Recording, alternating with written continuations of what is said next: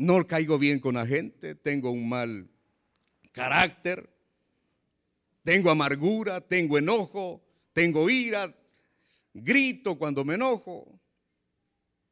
Y hay maldad en mi corazón y a pesar del que quiero cambiar, yo no puedo cambiar. Eso lo hemos estado hablando durante todos estos domingos. Mire, voy rápido porque hoy hay que terminar rápido. Cuando nosotros decidimos dejar nuestra vida vieja, y como decía Pablo, requiero que ya no andéis como los otros gentiles que andan en la vanidad de su mente, y decíamos que tendríamos que cambiar nuestro chip, nuestra manera de pensar. Ya no somos ignorantes porque tenemos la palabra del Señor, pero seguimos con la dureza de corazón y hemos perdido la sensibilidad. Y nos hemos entregado a cometer con avidez todo tipo de impurezas.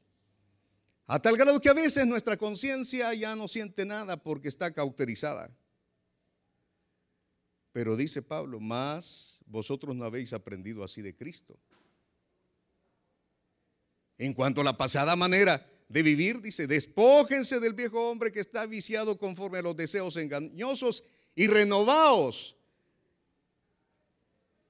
en el espíritu de vuestra mente. Y aquí viene. Porque cuando nosotros empezamos a renovar nuestros pensamientos, cuando nosotros empezamos a derribar barreras de amargura, que por lo general todos tenemos una amargura, todos tenemos un enojo, y cualquier cosa que a veces nos digan activa esa amargura que llevamos en nuestro corazón y dañamos a las personas que están a nuestro alrededor. Y por eso en esta mañana yo quiero que meditemos así rápidamente en un hombre llamado Nehemías. Los primeros seis capítulos de Nehemías hablan acerca del plan, del propósito que Dios tenía para este hombre, al igual que tiene un plan y un propósito para cada uno de nosotros. Porque no es casualidad que estemos en esta mañana, ni es casualidad que usted se congregue en este lugar. Dios tiene un plan, Dios tiene un propósito y Dios va a cumplir ese propósito en tu vida, pase lo que pase. Porque Dios siempre tiene pensamientos buenos para nuestra vida. El capítulo 6, versículo 1, dice, cuando oyeron Zambalat y Tobías y Gesem el árabe y los demás de nuestros enemigos que yo había edificado el muro y que no quedaba en el portillo, aunque hasta aquel tiempo, oiga bien, no había puesto las hojas en las puertas. ¿Cuántos de los que estamos aquí ya estamos edificando una nueva vida, nuevos pensamientos, ya quitó usted todo ese ripio. Después que se hay una demolición, ¿qué es lo que queda? Ripio. ¿Y ese ripio que lleva? Lleva de todo, ¿verdad? Ladrillo, pedazos de cemento y todo lo que pueda, hierro y todo. Y usted contrata a alguien para que se lo vaya a botar a determinado lugar. Usted no dice, este ripio tal vez me sirve más tarde, ¿verdad? Para una construcción, no. A menos de que tenga un hoyo ahí, una barranca y usted para ello le va a servir. Pero lo contrario, por eso se llama ripio. Y muchos de nosotros en la actualidad todavía tenemos ripio de nuestra vieja manera de vivir, de nuestra pasada manera de vivir. Y todavía queda uno que otro te tunte ahí de enojo. Queda un pedazo de ladrillo de malicia, queda un pedazo de gritería. Pero cuando ya hemos limpiado bien todo el terreno y nos hemos deshecho de todo ese ripio, entonces usted dice, voy a levantar nuevos muros. Voy a levantar fortalezas, pero no ya influenciado por el enemigo, sino que al contrario. Voy a leer más la palabra de Dios, me voy a congregar más días. Cuando el Señor te diga, quiero que ayunes, usted tiene que tener la sensibilidad que dice Pablo, dice, hoy voy a ayunar. Quizás no voy a ayunar completamente las 24 horas, 12 horas, pero usted dice, voy a hacer un medio ayuno, pero en esta mañana yo me voy a concentrar en el Señor. Y usted tranquilamente, ayuna, dedica su tiempo, no como la viejita, ¿verdad? Que al final del culto y del ayuno, alguien le dijo algo y dijo, ay, este hijo el maíz, dijo, entonces ya dijo, ay Señor, ya perdí todo el ayuno. Igual cuando uno iba antes a las vigilias. Mire, después eran vigilias de, de 6 a 6 de la, de la tarde. Y si uno dormía el siguiente día, esa vigilia ya no servía. Imagínense en qué cabeza le metían a uno. Estar 12 horas, hermano, alabando al Señor, exaltándolo bien despierto y por la madrugada ahí cabeceando, para que el día siguiente le dijeran, si usted se dormía un ratito, que ya no servía la vigilia. ¿Quién le dio autoridad? Pues. Pero así nos criaron. Y usted después andaba con la carga de que, más que me desvelé, que le servía al Señor y eché todo a perder. Mire, pero no eche a perder las bendiciones que Dios tiene para usted. ¿Sabe qué? Si quiere saber qué hará el diablo más tarde, mañana, la otra semana, el otro año, ¿sabe? Las Sagradas Escrituras nos da el mapa, nos da las indicaciones, porque sabe, el diablo no es tan creativo como lo es nuestro Dios. El diablo cree que si usted falló con algo así, lo va a hacer, lo va a intentar de la misma manera para que usted vuelva a caer. Entonces, 2 Corintios, Pablo dice, para que Satanás no gane ventaja alguna sobre nosotros, pues no ignoramos sus maquinaciones. Ahí está el detalle. Y dice que nosotros ya no somos ignorantes, somos conocedores. Pero a algunos nos gusta tropezar con la misma piedra. Y nos gusta ir y caer en el mismo zanjo. Nos gusta darnos con la misma rama. Por eso, cuando usted comienza a trabajar, cuando usted comienza a servir al Señor, cuando usted comienza la transformación, cuando usted comienza a edificar, ¿sabe qué viene? Le voy a dar algunas estrategias de Satanás que utiliza para que usted esté atento. Él se burla. Nehemías 4, del 1 al 4. Mire, el diablo utilizó la burla. Dice, cuando oyó Zambalat que nosotros edificábamos el muro, se enojó y se enfureció en gran manera e hizo escarnio de los judíos. Lo primero que le van a decir, mire, vos, si no has cambiado durante todo este tiempo, seguís siendo el mismo. Cantás, predicás, te pones tu uniforme. Si vos ya no vas a cambiar, hombre. No te estés engañando. ¿A cuántos les han dicho así? Quizás sus propios familiares, quizás sus propios hermanos del ministerio. Es que vos caes, te volvés a levantar y te volvés a caer y te volvés a levantar y hay gente que le dice, así no se le sirve al Señor, mejor deja, quítate, ya no sirvas.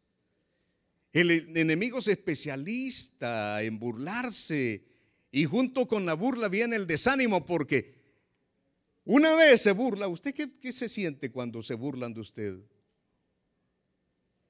Una cosa es estar cansado del trabajo y una cosa es estar cansado en el trabajo. Por eso la alabanza aquella de cansado del camino yo no la canto así, sino que cansado en el camino. Porque del camino yo no estoy cansado. A veces me canso, como todos ustedes. El ministerio, el servicio, también en el trabajo, el estrés y todo eso. Pero cuando vengo a las Sagradas Escrituras, me refresco, me animo, me reanimo y continúo mi trabajo de edificación. No es fácil. No es fácil edificar, no es fácil reconstruir. En estas condiciones, ¿no es cierto que hoy está caro el hierro? Pues hoy está caro el cemento, el transporte, la mano de obra. Un albañil no le está cobrando barato hoy. Cuando, más cuando se trata de cosas bien específicas, un chapeo, no sé, que le pongan en la cocina azulejo es más caro. La vida espiritual es algo parecido, un símil. No es nada fácil, hermano. A veces uno Oye testimonios de gente que dice, el Señor me transformó y inmediatamente yo dejé de fumar. Inmediatamente yo dejé de beber, inmediatamente yo dejé la mujer, dejé el marido, dejé esa relación. Pero a otros les ha costado, a otros nos ha costado. Y hay personas que dicen, mire, yo pasé tres años sirviendo y todavía me echaba mi puro de marihuana. Yo venía y era servidora, pero cuando yo siempre iba a visitar al brujo para que me hiciera la prueba del puro. Y muchos de los que estamos aquí quizás andan con su ¿cómo le llaman eso? Unas almohaditas y esas protectoras, con la Virgencita de Fátima en la cartera. Porque nuestra manera, vieja manera de vivir, no la hemos dejado. Y alguien, si es verdaderamente santo aquí, pues que levante la mano. Pues. Pero a todos tenemos áreas en nuestra vida con la que constantemente estamos en lucha. Y dice el versículo 10, y dijo Judá, las fuerzas de los acarreadores se han debilitado y el escombro es mucho y no podemos edificar el muro. Mire, para quienes trabajamos en el Señor, tenemos bien ubicado nuestro cerebro. Sabemos para quién trabajamos, el importante que es nuestro trabajo. Los que servimos, sabemos para quién trabajamos. No trabajamos para una denominación, no trabajamos para el pastor, no trabajamos para el líder, trabajamos para el Señor. Y si hay momentos en los que nos debilitamos y queremos tirar la toalla y ya no queremos servir, usted debe de estar consciente que no le está sirviendo a ningún hombre, le está sirviendo al Señor. Y aunque sienta y diga, oh, ya no siento deseos de congregarme, ya no siento deseos de ir, me vieron mal, me criticaron, me dice, usted no viene a escuchar a determinado pastor, usted no viene a simple y sencillamente a sentarse, usted viene a alabar y a exaltar el nombre de Jesucristo. Usted, usted debe de tener eso bien claro. Nada ni nadie, ni el propio diablo puede desanimarlo. Porque el que le da la victoria y el que le da el poder para seguir adelante es Jesucristo. Y Él es el único que ha muerto y ha resucitado y lo ha llevado a usted a sentarse a la diestra de Dios. Para que tenga vida y vida en abundancia. Porque mire, luego del desánimo viene también la amedrentación. Versículo 11. Algo le voy a decir. Y nuestros enemigos dijeron, no sepan ni vean hasta que entremos en medio de ellos y los matemos y los hagamos cesar en su obra. Mire, el diablo no es ningún gatito. Dice que el diablo es como león rugiente. ¿Cómo? Tampoco quiere decir de que es una fiera que no se puede domar, porque el único que la puede domar es Jesucristo y él ya le ganó en la cruz del Calvario. El diablo ya está vencido, hermano. Por eso dice que anda como león rugiente. Pero si anda como león rugiente, mire, a cualquiera nos puede hartar, a cualquiera nos puede aruñar, porque es astuto, porque es rudo. El diablo es grosero, el diablo no tiene clemencia, el diablo lo quiere devanar a usted y me quiere devanar a mí. Si uno le da oportunidad, déjeme decirle de que nos va a devanar. Lo único que no nos puede hartar, eso que le quede claro. Pero una devanada del diablo es una devanada del diablo, hermano.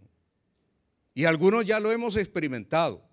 Nos alejamos del Señor, nos alejamos del calor, inmediatamente andamos todos fríos, ya no queremos servir, ya no queremos congregarnos, ya no queremos leer, ya no queremos orar. Nos olvidamos que Dios es bueno, que Dios es misericordioso, entonces dice el diablo, Hoy sí me harto esto.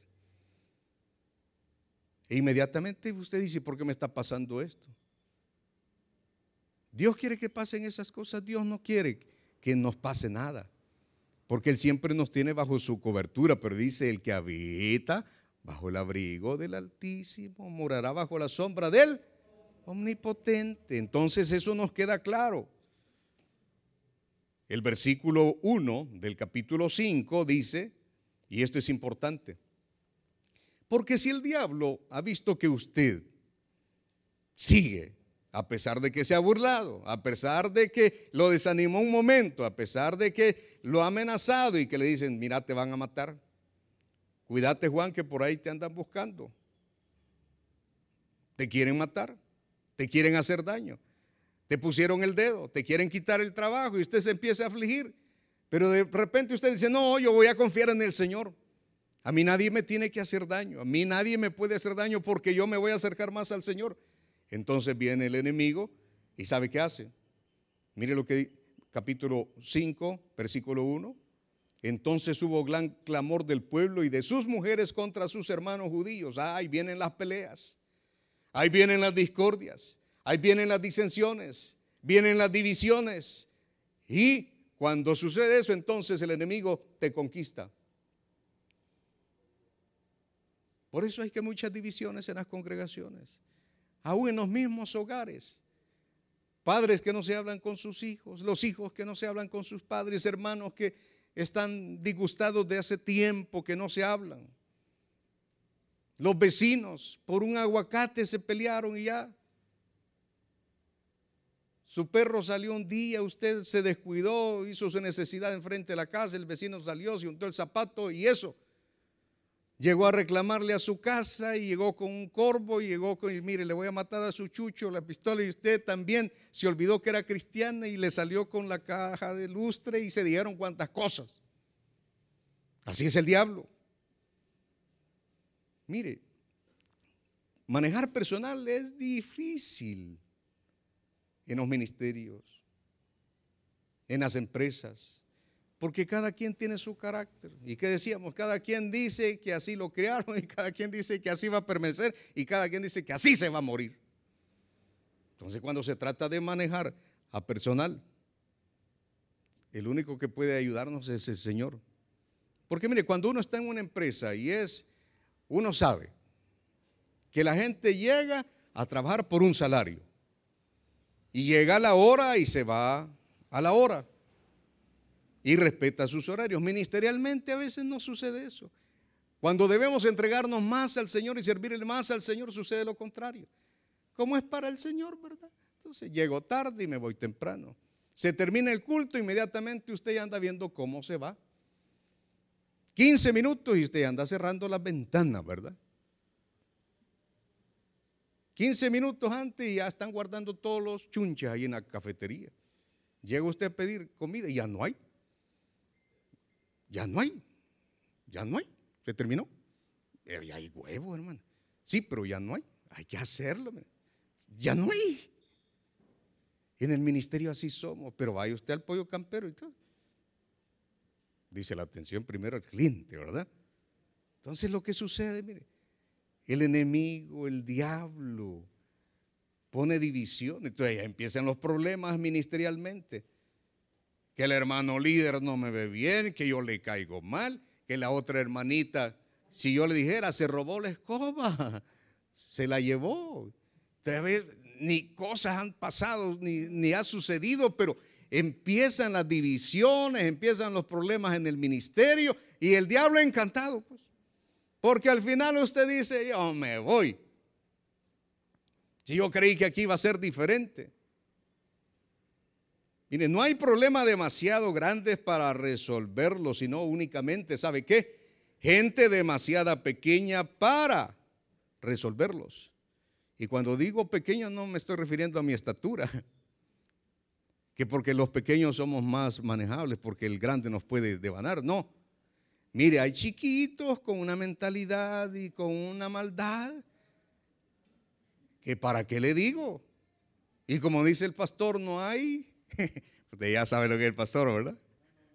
¿Va? Y eso es, cierto. Pero también los grandes son malos. Todos, todos, absolutamente todos. Si le damos lugar al diablo, por decir, ni le deis lugar al diablo. Nos convertimos, mire, en un misil. Ya he visto los misiles que están tirando hoy. Y, mire, y cuando caemos hacemos daño y daño colateral y ahí se van a todos aquellos que nada tuvieron que ver, pues. Nehemías descubrió lo que estaba pasando. Nehemías se enfrentó Nehemías lo resolvió y continuó también. Versículo 3 del capítulo 5. Esto es algo que sin lugar a duda, miren, nos pueden tocar a la mujer, nos pueden tocar a los hijos, nos pueden tocar y usted dice, bueno, ahí estamos. Pero cuando le tocan la cartera, el diablo esclaviza al ser humano, esclaviza al cristiano, esclaviza a los siervos de Dios. ¿Y cómo? Con las deudas. Quizás aquí algunos no tengan deudas, gracias a Dios. Pero otros estamos más o menos endeudados. Otros estamos bien endeudados. Y otros mejor, yo no les digo cómo estamos. ¿Y sabe qué? El enemigo está contento. El enemigo los ha esclavizado. Mire, versículo 3 dice, y habían quienes decían, hemos empeñado nuestras tierras, nuestras viñas, nuestras casas para comprar gano a causa del hambre. Ya hemos hablado acerca de la libertad financiera en otras oportunidades, lo del culto de las siete. Cuando ya la tarjeta de crédito no nos da más y usted la va a meter y aparece ahí que sin fondos. Cuando uno va donde el prestamista ya no le quiere prestar porque ya, cuando uno guarda los recibos del mes para pagarlos el siguiente porque cree que ya va a tener. Cuando usted va y la suegra ya dice, hijo, ya no, ya no te puedo ayudar, son sinvergüenza. Las cosas ya se salieron de control. Se salieron de control. Y uno ya es esclavo. Esclavo del diablo, esclavo de las finanzas. Y uno, ¿qué puede hacer? Mire, los tesoros de Dios son ilimitados. ¿Me escuchó? Los tesoros de Dios son ilimitados. Lo que pasa es que uno tiene que ser buen administrador. Dios no nos puede dar riqueza, no nos puede dar abundancia cuando sabe que lo que nos va a dar lo vamos una vez más a mal administrar. Entonces, ¿para qué te voy a sacar de la situación en la que estás si te vas a meter en problemas más grandes? Pero si usted empieza a ser buen administrador, y usted se compromete con las personas a las que les debe y le dice, yo les voy a pagar de poquito en poquito, pero les voy a pagar y usted empieza a pagar. Y usted empieza a administrar lo que gana y todo, esto es para esto, esto es para esto, y usted ya no anda ahí gastando como loco y comprando toda oferta que ve. Y usted empieza a guardar. Entonces el Señor empieza y dice, este quiere cambiar verdaderamente. El diablo no se va a quedar con los brazos cruzados. Ya le dije, lo quiere desanimar, se burla de usted, le dice que lo, amenaza, le quita los recursos y ahora ¿quién podrá defendernos pues? Si no tenemos dinero. Y aparece la distracción. No me refiero al hermano. Me refiero al diablo. Si el diablo no nos gana como león rugiente, lo hará como ángel de luz y empieza la distracción. Usted está bien concentrado. Está bien concentrado y de repente el diablo aparece con cualquier cosa y usted ya puso su atención en lo que dice el hermano, puso su atención en lo que está viendo, pone su atención en otras cosas. Y en la vida espiritual, mire lo que pasó. Capítulo 6 del 1 al 4, ya terminando. Cuando oyeron Zambalad y Tobías y Gesén el árabe, y los demás de nuestros enemigos, que yo había edificado el muro, como usted, que ya empezó a edificar, a reconstruir, Nehemías 6 del 1 al 4, y que no quedaba en el portillo, dice, aunque hasta aquel tiempo no había puesto las hojas en las puertas, todavía faltaba algo. ¿Quién llegó? Zambalat y Gesén enviaron a decirme, ven, reunámonos en alguna de las aldeas en el campo de Ono, mire qué bonito.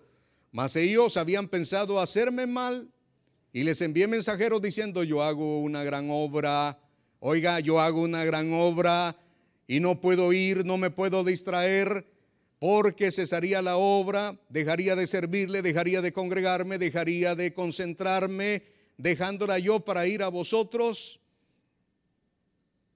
El traguito, el cigarro, la mujer, el hombre, te están invitando para que te metas en negocios ilícitos. Y dice, enviaron a mí con el mismo asunto, porque el diablo no va a cesar hasta verte caer, dice una, dos, tres, cuatro veces, pero yo respondí de la misma manera. Si Dios es conmigo, ¿quién contra mí? Yo todo lo puedo en Cristo que me fortalece. Nehemías fue sabio al saber que el mundo, oiga, pretende ver con buenos ojos el trabajo de hoy. Te dice, está cambiando. Yo he visto ese cambio. Pero venía, echate, unas dosis, dos, tres no son malos. Ya lo podéis dominar. Y no, hombre, la última vez veámonos. Ya no va a pasar nada. Mira, el mundo quiere congraciarse a los ojos de los hijos de Dios. Cuando sos exitoso, cuando ves que estás prosperando, los demás muchas veces te van a tener envidia. Y el mismo diablo es el primero. Cuando ves que estás cambiando, cuando ves que las cosas en tu negocio, cuando ves las cosas que en tu familia están cambiando, el primero que se enoja, sí es el diablo. El mundo, el diablo, el enemigo tratará de eliminarte, y si no lo puede hacer, va a tratar de neutralizarte. Definitivamente no lo puede hacer. Porque Él no nos puede poseer, somos propiedad de Cristo. Pero nos vamos a enredar muchas veces con alianzas, negocios ilícitos, con convenios. A veces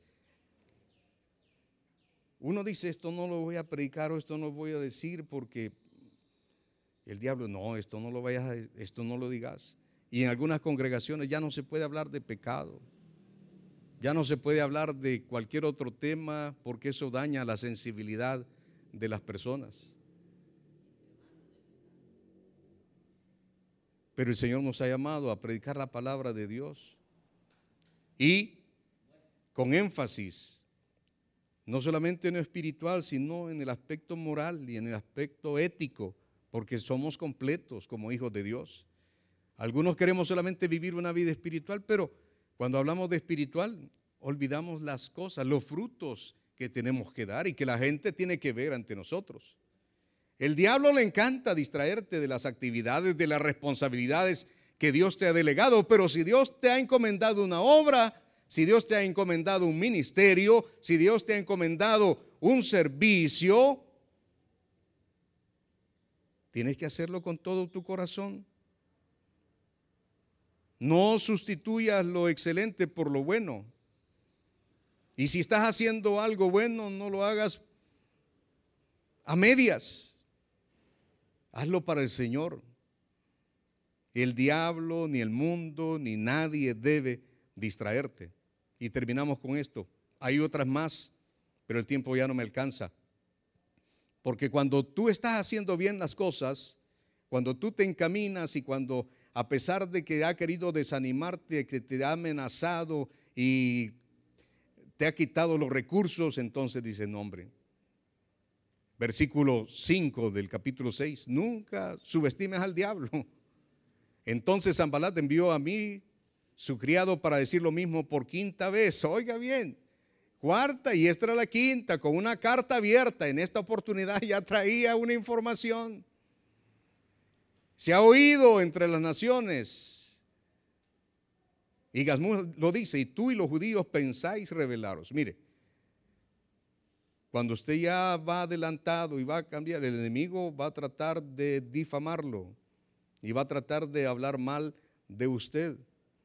Y esa parte es cuando muchos caemos. Y cuando mucho retrocedemos y mucho ya no volvemos inclusive, hasta que Dios nos vuelve a traer.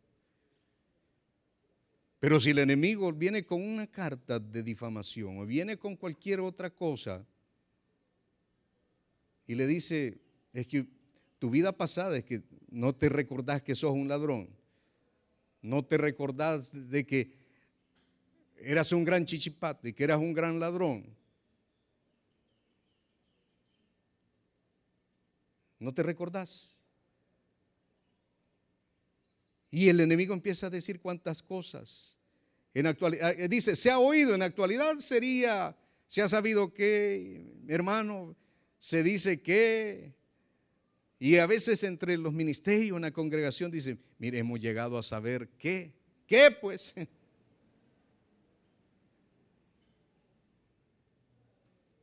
Pero como nosotros ya hemos dejado esa manera de vivir de toda la que estaba diciendo y hemos estado estudiando. Aquella cancioncita y aquella frasecita que decimos siempre, mire, oremos por el hermano porque ha caído en pecado. Y usted no sabe, pero le voy a contar. Usted empieza. Eso ya no funciona para el Hijo de Dios. Si usted quiere enterarse de todos los problemas y de la vida de los cristianos, súmese a un chat de oración. Y ahí se va a dar cuenta de todo. Porque el enemigo nos utiliza muchas veces a nosotros para dañar a los hermanos. Mire, el diablo es astuto. Él sabe cuándo y cómo utilizar el desánimo, quitarle los recursos, la difamación, entre otras cosas. Pero si usted, en esta, mañana, yo le invito, que si ya comenzó a edificar los muros, y ya casi los terminó, pero como dijo Nehemías, solo me falta poner las puertas, termine de poner las puertas, hermano. No se desanime, siga adelante, a pesar de todo lo que hemos mencionado. Porque si le dimos lugar al diablo en determinado momento y, también entristecimos al Espíritu Santo a esta altura, ya no debe de ser así. Las cosas viejas pasaron y aquí todas son hechas nuevas. Así que adelante, denle un fuerte aplauso al Señor.